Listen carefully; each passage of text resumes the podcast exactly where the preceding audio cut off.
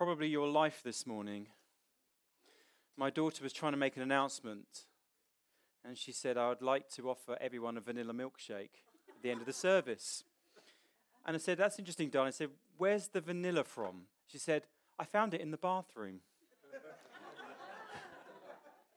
So if she offers you one, kindly decline. I don't know what on earth she's thinking. So anyway, nice thought for you. Um, we're going to have, a, this is like a really fascinating passage for us today. This is going to be amazing, in my humble opinion.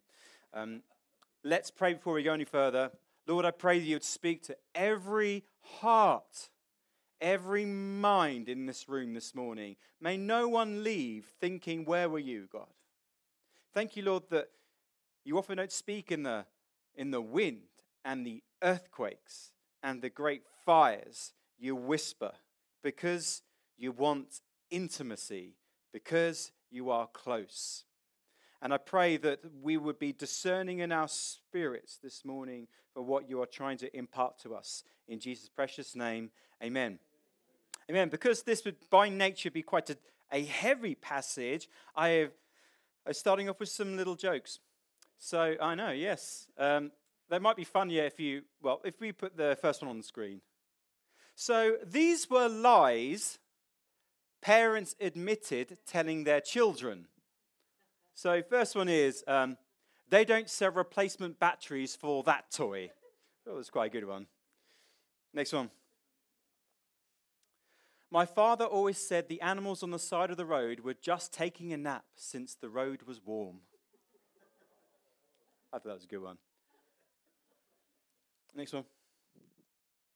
When we went to the store, my mum used to say, every time you touch something, a kitten dies.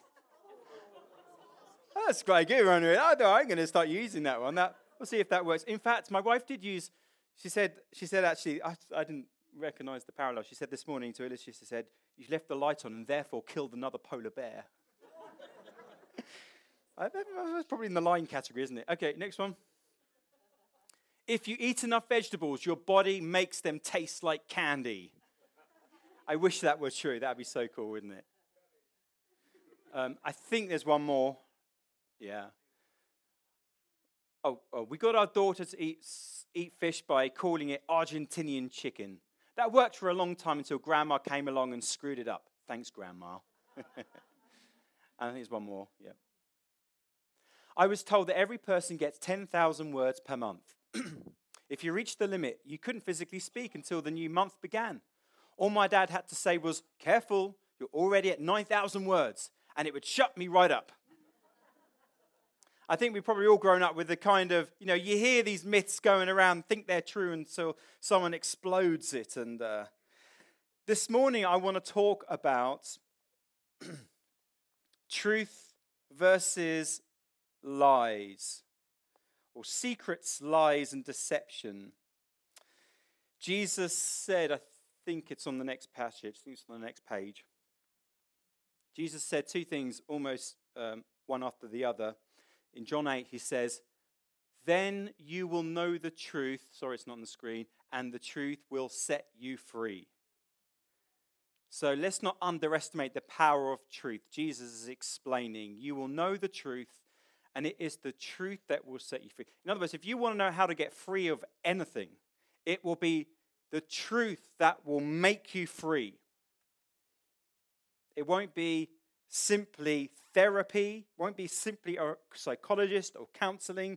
It will be the truth that will make you free. And then Jesus went a step further, a few verses later, to say, so if the Son sets you free, you are free. You know that one, that's good.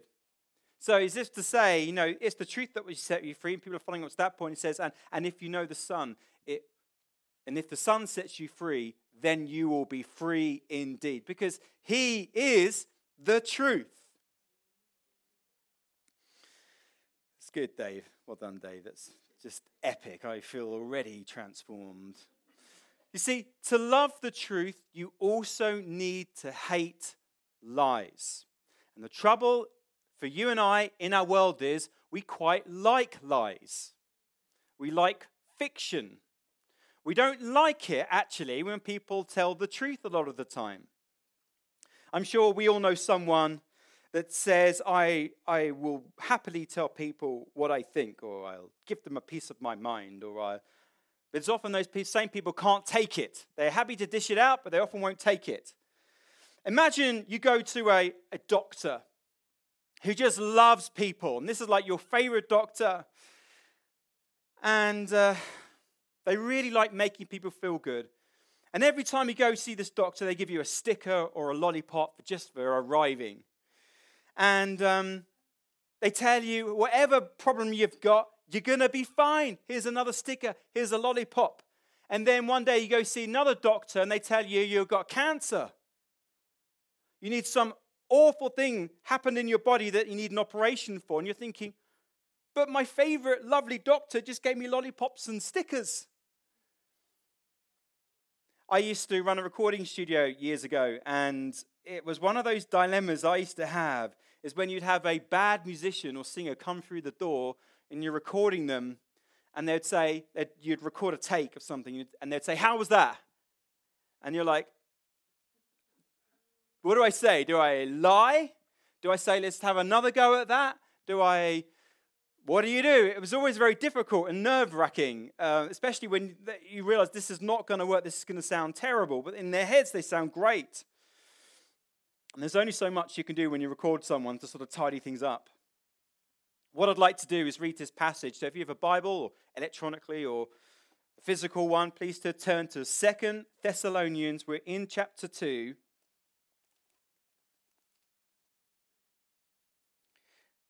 I'm reading from verse one through to twelve. This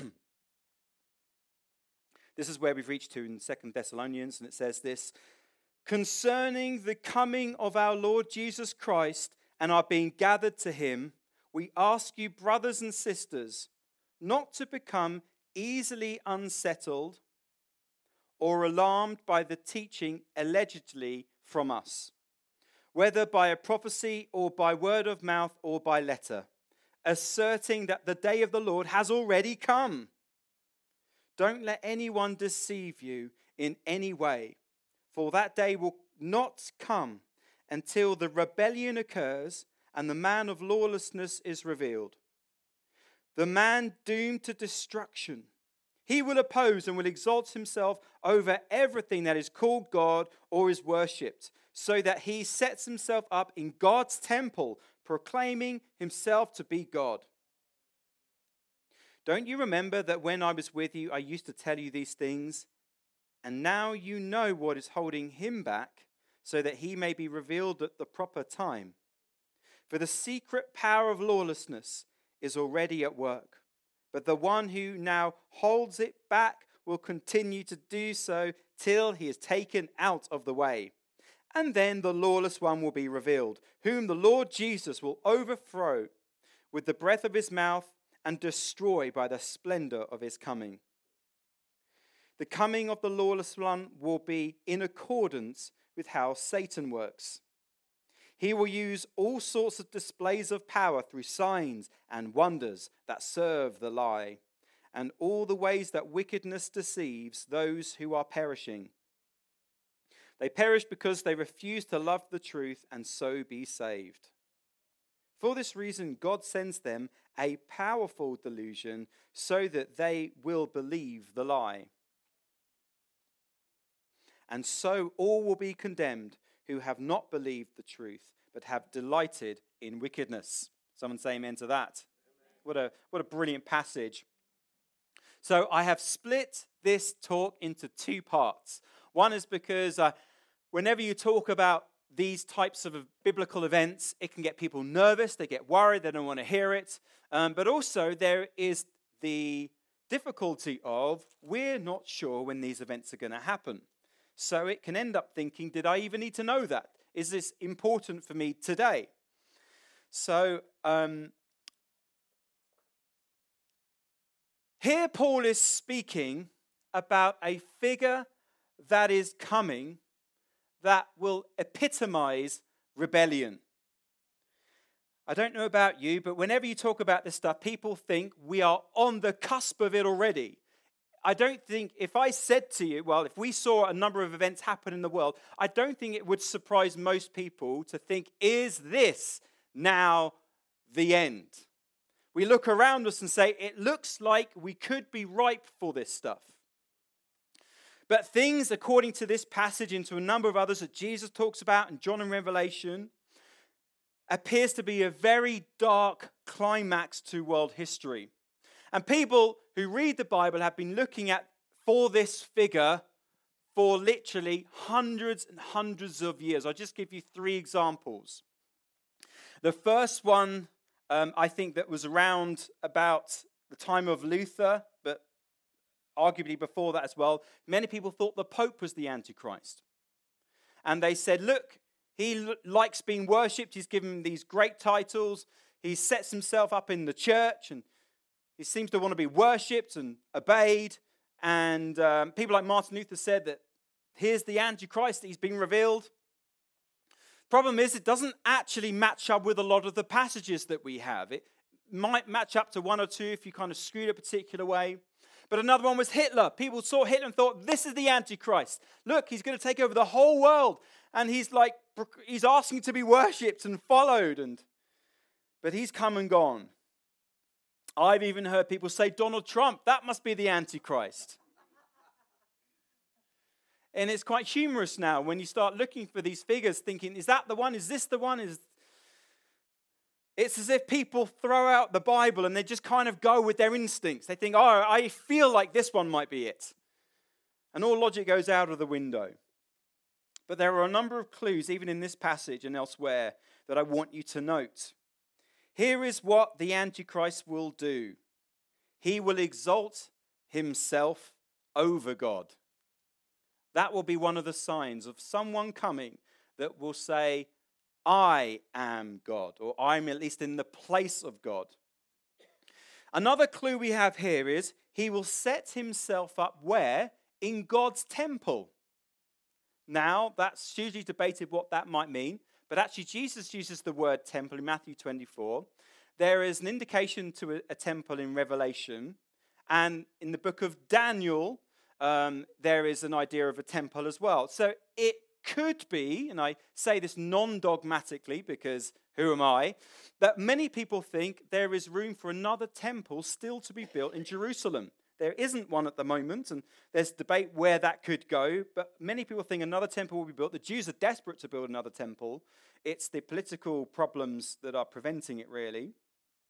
But it could be that this is where another temple needs to be built, and therefore this person sets himself in that temple to proclaim that he is now one to be exalted.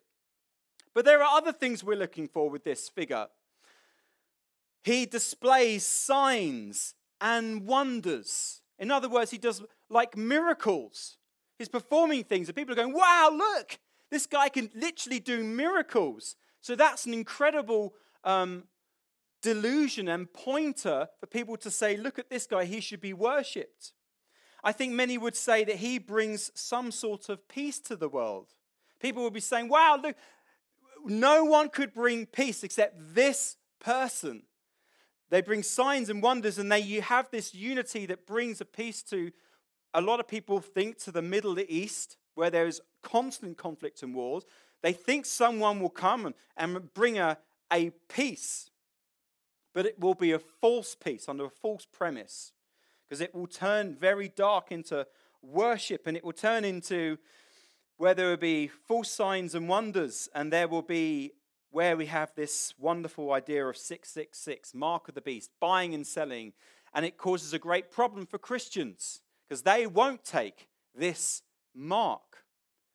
And that's why it would be difficult, but how do you buy and sell and feed your family if you cannot take this particular sign of six six six? So lots of people have thought, what is this six six six? And they've tried to work it out, and I would argue the great difficulty with that is it probably hasn't yet arrived. So you can guess, and is it credit card numbers, and is it this uh, algorithm on the internet, or whatever it is, but I don't think it's yet arrived, and so we don't know, but it will be the sign of a man, because at the six six six, it's the sign of a man we read in Revelation. So those are some of the signs that we have, and that's why I can't speculate too much, Because I think when it happens, Christians will be like, I think this is it. It will be, to some degree, obvious to Christians. But for the rest of the world, we presume the majority of the world won't think that. They'll think this is a, a type of savior. I think the other issue will be, and this is why I think what's quite interesting when we look at world history is, uh, particularly Europeans and particularly Americans seem to think it will be in Europe and or the U S A, which kind of makes sense if you're a European or an American. But I think it's very likely it will be in the Middle East, where a lot of these passages would make a lot more sense, especially when it heads down to where these events take place. And it's brilliant, really. Um, a lot of films have been made and a lot of uh, literature has been put on this subject of Armageddon. Armageddon is a physical place. Um, really, you can see it where Jesus grew up in Nazareth, um, Megiddo. Armageddon um, is a huge kind of um, set of plains. And there is a final battle taking place before Jesus comes back. What we read about it, though, is it's not really even a battle. People sort of think it's like this incredibly clash of light and dark and, and all of that. But really, all it is is Jesus comes back. Literally, by the word of his mouth and by the splendor of his appearing, all of the enemies are defeated. So it's not really a battle or a war. It's just this like moment, really, in history where this great event happens and takes place. Now, a lot of that is mentioned in this passage. And the first question should be, why do we need to know that? Why was it important for Paul to write to this church? And one of the problems we read in this passage is, people had spread rumors to say, it's already come. I've certainly come to this problem over the years, is people telling me, the Antichrist has already come. They go, oh goodness, is that it? Uh, what are we waiting for then? And thinking Jesus might come back at any moment, thinking, is it now? Is it now? Is it now? And that creates their own set of problems, thinking it could be literally any moment, and getting people to sort of think, what's the next event we're waiting for? And that was the problem that's happening in this, in this church. And Paul was saying to them, don't listen. Here are the signs you should be looking for. And I don't think we have yet encountered those particular signs Paul is talking about. Let me go on, though, to another subject linked with all of this. If we can go on to the, this slide. Okay. I'm going to ask a couple of questions. Who in that passage sends the great delusion without looking at it? Not that passage on the screen, the one we read in Second Thessalonians. Who sent the great delusion? God did. Isn't that weird? God sends a great delusion that people would believe the lie that are perishing. God sends the delusion that people would believe the lie. Who? Those that are perishing. And I've been, I go, I read through the Bible every year, and at the moment I'm reading the Message version of it, and I was really struck as I was reading through Exodus a while ago how people think, because God did say it to Moses, he said, I will harden Pharaoh's heart, so that basically all the plagues can take place, all the signs and wonders, that it will really reinforce God is miraculous. He's doing this incredible story and narrative for Israel to be set free. It's, it, that all of these things would culminate in understanding what their freedom really meant. But when you read the story, what is fascinating is um, only three times out of the ten plagues, out of the times where Pharaoh has a hard heart, only three of those times does God say, I, um, God, it says God hardened Pharaoh's heart. The other times it says Pharaoh hardened his own heart. And you may say, why are you talking about this? And here is why. One of the weird things about God Satan, demons, our flesh, is how much it kind of works interchangeably. The devil has been tempting people with lies for thousands of years. You might say he's an expert at it. And you might say, how does Satan work in your life and in my life? Because he's very good at it, because he's done it for so long.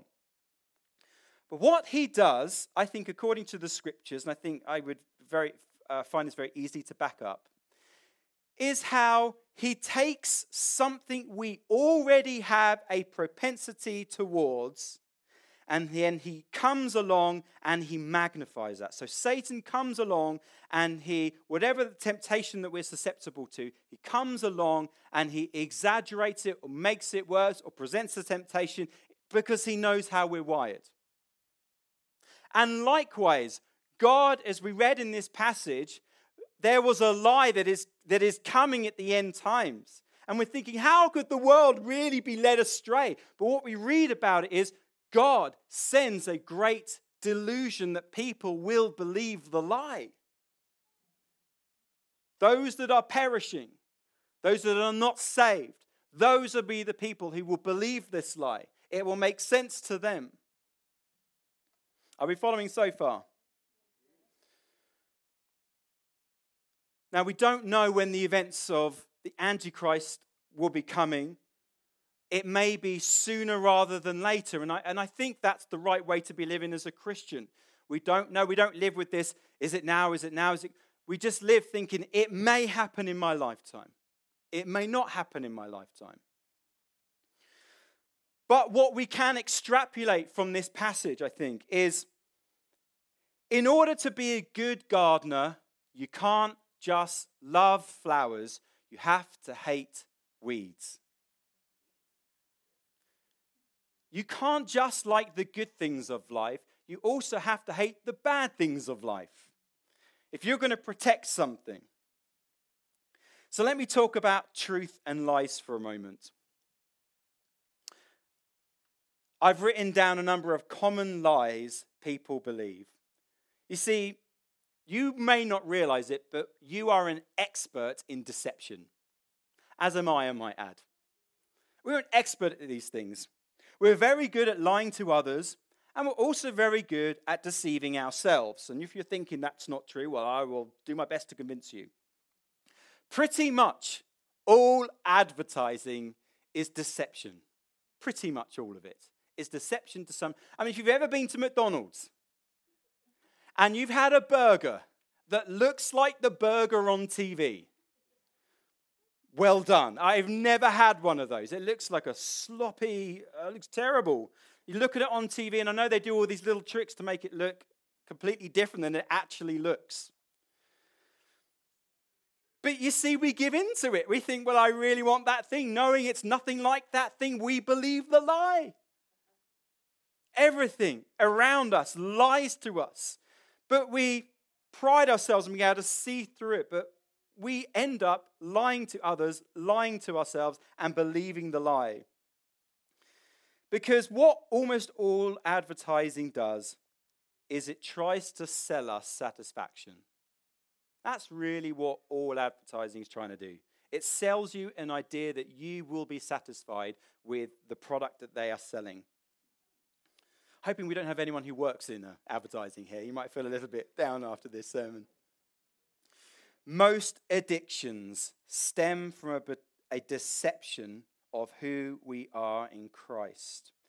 Basically, every human being has a number of the same needs. You are not special. You are not unique in this regard. Everyone has the same set of needs. You want to be loved. Raise your hand if you want to be loved. Some of you not that bothered. Wonderful. Okay. You need to be accepted. Raise your hand if you want to be accepted. Most of you, okay? Not all of you. And we need to be affirmed. Who wants to be affirmed here this morning? Because you look beautiful, you look handsome, you're just wonderful. I'm affirming you, you see, meeting that need. But you're seeing the deception of it. Thinking, what's going on? Flattery. Because why do we need all of those things? And you see, in Christ, Christ perfectly represented the Father, and only in the Father's love are all of those things made new in you. And so we go through every other addiction trying to get it another way, because it's a deception. But you can only be totally loved perfectly in God. Cannot get it through another human being. It's impossible. You'll be disappointed. You'll be let down. You'll have good days, bad days. They will leave you. They'll disappoint. They will betray you. But God will never let you down. One of the incredible things that um, when you read about adoption and you read about what orphans have to go through is when they meet God for the first time and discover that he is the perfect Father, can you see how their world is crumbled with that thought? They've never known that. They've only known absent fathers, ones that are not interested in them. When they hear about a God, and, and, and I've had to, I've dealt with hundreds and hundreds of people in this that were orphans. And uh, people that have grown up without fathers around, and talking to them about this. It's like the hard subject of like, God is your father. And it's like, I don't know what that means. How can God be a father? But you see, in Christ, we have God's perfect love, perfect acceptance, and perfect affirmation. And you see how every addiction feeds into this, because you see it's all about love and acceptance and affirmation. Let me think of it this way. People go through life thinking, if I just had that, whatever that thing is, and everyone's got a, a different set of what that thing might be that you're chasing maybe even today. If I just had that, I would be fulfilled, I'd be loved, I'd feel accepted, I'd be satisfied. You know, a number of unmarried people have this view that if I just get married, then I wouldn't be lonely. But I'm telling you, as someone who has now counseled hundreds of couples in this regard, let me tell you, some of the loneliest people on this, on this planet are married. Because it's far deeper than you can possibly imagine, these purposes and heart needs that we have. And some of the least loneliest people on the planet are not married. Isn't that an irony? I used to work with a monk, and he was just the, the best, one of the incredible guys I've ever met. There was not one iota, you know, whenever he talked about being married and missing out, he just laughed. It had, he just felt, he just loved God. He knew God. He knew God. And, you know, when you give yourself up to God. It's funny how all of those, like, some of the, just so much of that, those needs that we crave from other human beings goes. So many people say, if I had more money, I would be happy. But I tell you, go find the richest person you can go find. Almost always they are after more still. They want more money. And the irony is often the person who has the least, you say, how do you get by? You know, and if you don't believe me, you know, go out to some of these really poor places in the planet, out in India and Pakistan and Africa and South America. Go find people that are poor, and you will discover a lot of them, especially when they know Jesus, they're just content, they're happy, they don't, they're not even interested in your wealth. You're saying, can I get you this? And they're like, I just don't need it. I literally have no interest in it. You can take it back. And I, I, some of you might have watched that documentary on T V where they built, we watched it, where they built a house in the middle of an African village. Three-bed house. And they said, do you want to keep this house? And they said, we have no interest in that house. We'll live in our mud huts. Thank you very much. And I thought, what? Are these people crazy? I didn't want it. I didn't want the wealth. Here are some lies. Someone in this room will say, that's the lie I tell myself. People will say, and this is why we lie to ourselves. These are the types of things we say to ourselves. We say, I'm not loved. You know, most human beings go around with that at some point in their head, at some point in their lives. Maybe continue, I'm not going to repeat. I'm not loved. I'm not worthy to be loved. I'm not good enough to be loved. If people knew what I was really like, then they wouldn't love me. If my partner knew what I was really like, really thinking, they wouldn't love me. There is no way God could love me because he sees everything. It's a lie. But we choose to believe it. And you think, why are we literally insane that we would choose to believe lies that hurt us? We are. We are literally insane. Turn to your neighbor. No, don't turn to your neighbor and say that. That would be a bad idea. Here's another lie. We say, no one would accept me. No one accepts me. People say, there is no way out of this mess. There is no way out of this darkness. Um, the lady that committed suicide yesterday, I forgive me, I don't even remember her name. I'd never heard of her in my life. I've never watched Love Island. There we go, Caroline Flack. I guarantee she was telling herself a load of lies. For someone to say, I'm taking my life, they have to believe lies. Is anyone with me on this so far? Is anyone, don't have to reply to this, but is anyone thinking these are some of my lies that I'm saying? People say this, why is everyone so happy except me? It's a lie. You know, if you're thinking, if you, you know, if you're someone who loves social media, or you look around you, you walk around town, everyone looks so happy and you feel so sad and you're thinking, it's a lie, it's a facade, it's not real.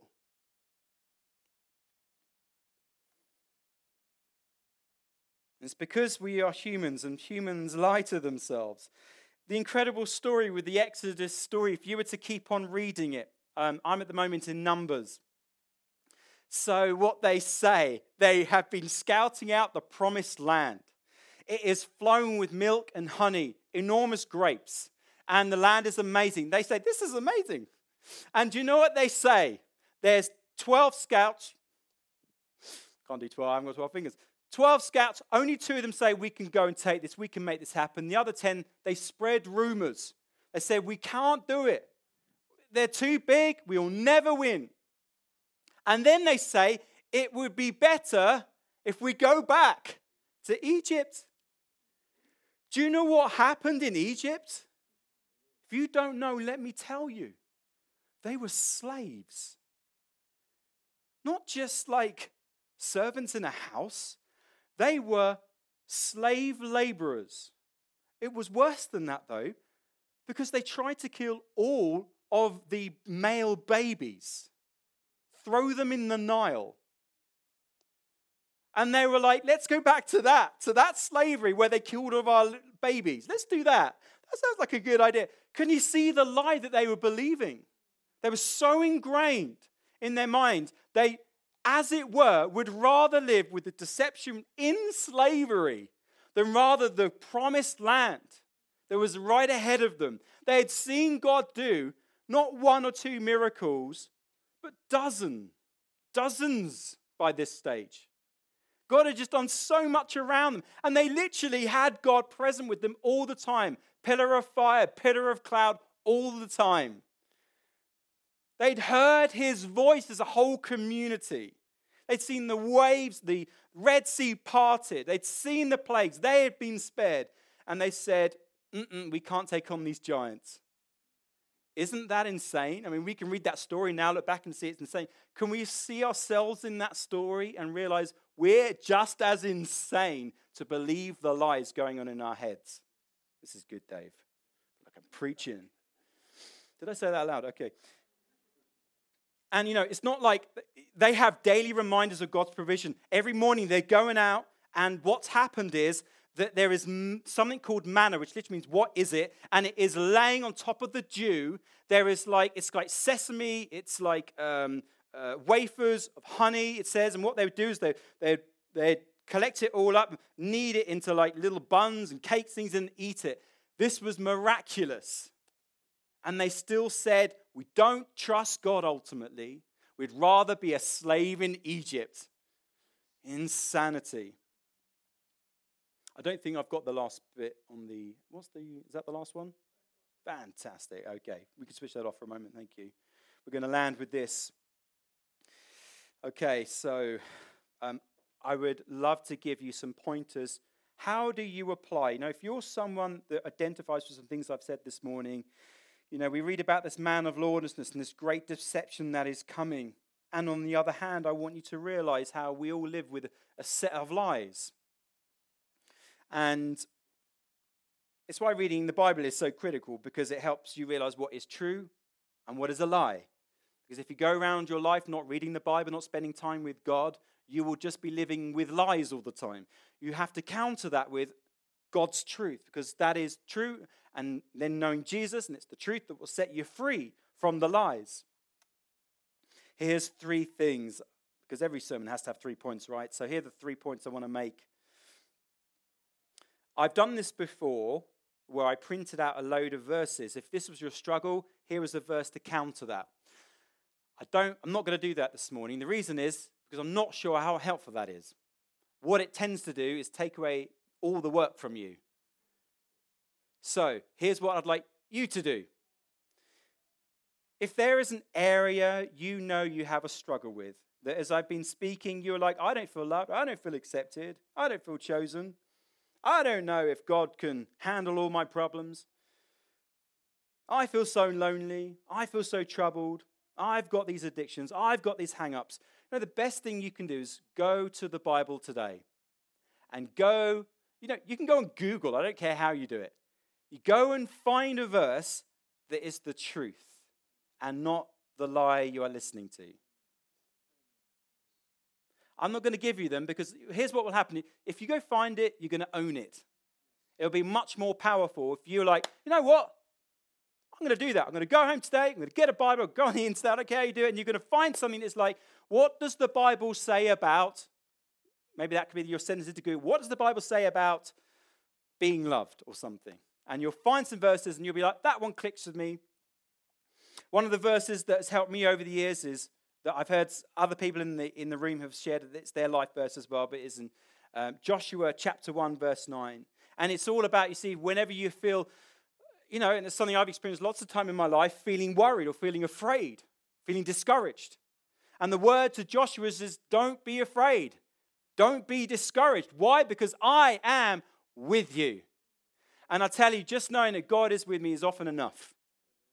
But you see, that's the verse for me, and that might not speak anything to you. And that's fine. Go find a verse that really speaks to you. They're like, oh, I didn't know that was even in the Bible. That is just what I need to hear. And you will find verses like that. When you build your life, you meditate on it. it you are able to recite it perfectly. That is, you see, truth setting you free. It becomes a revelation. I get it. Number one, go find a Bible verse that speaks truth into your area of weakness. Number two, everyone needs a Barnabas. Now, if you're like, who's Barnabas? Um, Barnabas was a character who followed Paul around for a while on his journeys. And he was known as son of encouragement. And Paul looked for Barnabas when he needed encouragement. Think of this mighty man of God needing someone he could turn to to encourage him. You need, need someone in your life who can encourage you. It is why we have church. It's why you cannot be a Christian on your own thinking, I'll just do it on my own. I'll just do it in privacy. I'll have some C Ds. I'll watch a YouTube channel or something, because you need a Barnabas. You need someone who encourages you by speaking. Listen, not just like a friend who just like laments with you or just has sympathy for you. Not just someone who just says, oh, poor you every time you go through something hard. You need someone who's willing to say, I'm really sorry for how you feel, but that's a lie you're listening to. That's the type of person you need. Not someone who just agrees with you. Someone who says, I see you're having a bad day. Let me tell you what the reality is. And I have a number of those people in my life, a, lot, a number of Barnabas. Some of us, like myself, need a lot of support. You know, a lot of Barnabases around us to encourage us, to say, yeah, come on, we can take it. We all need a Barnabas. And, you know, last week we talked about small groups and just the importance of being in community with one another. I cannot emphasize that enough. You need people. I know you probably don't like that thought. You need people. You do need people. You need Barnabases. Number three, this is my last point. Habits build a life. When you piece together your routines and your habits, This shows me what kind of life you have.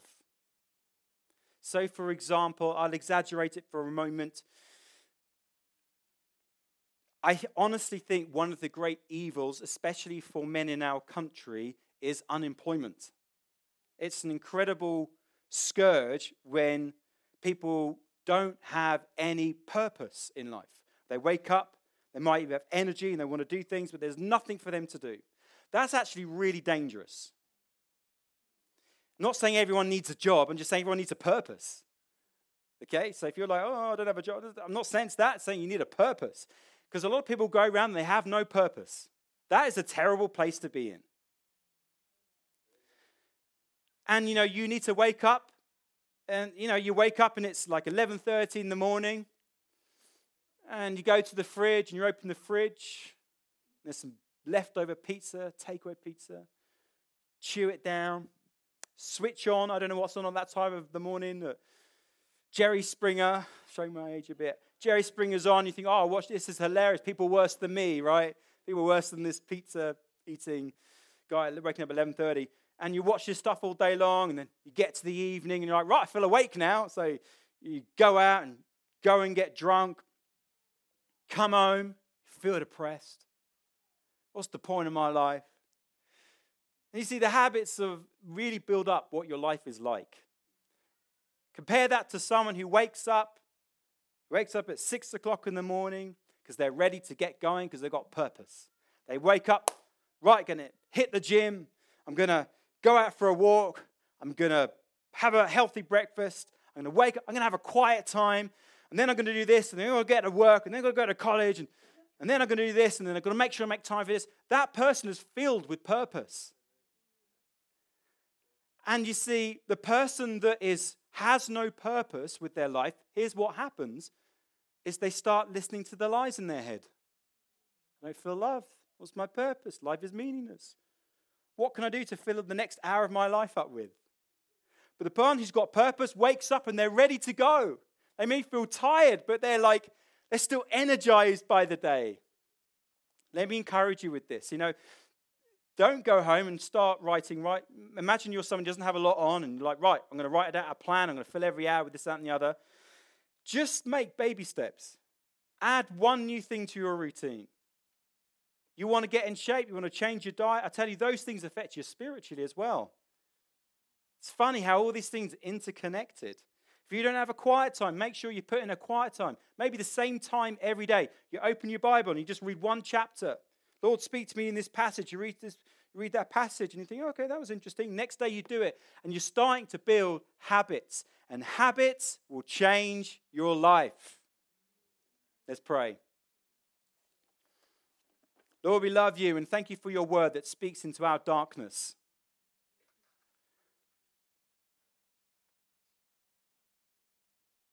Thank you that you speak what is true. And I pray, Lord, whatever I've said this morning, if what I've said, you know, if there have been bits that are not true, may you erase it from our memories. That would be a lovely little thing for you to do. And what is true would stick.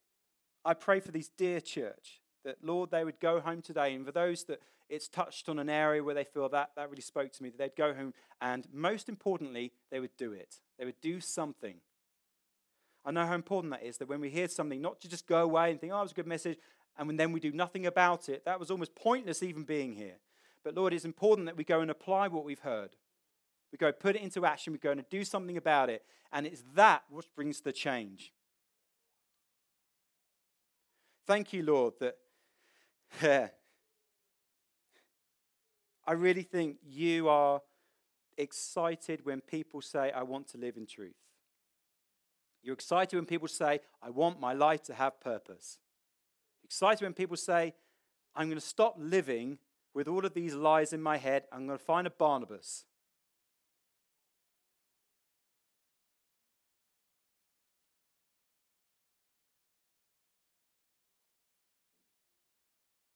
Thank you, Lord, that you love us.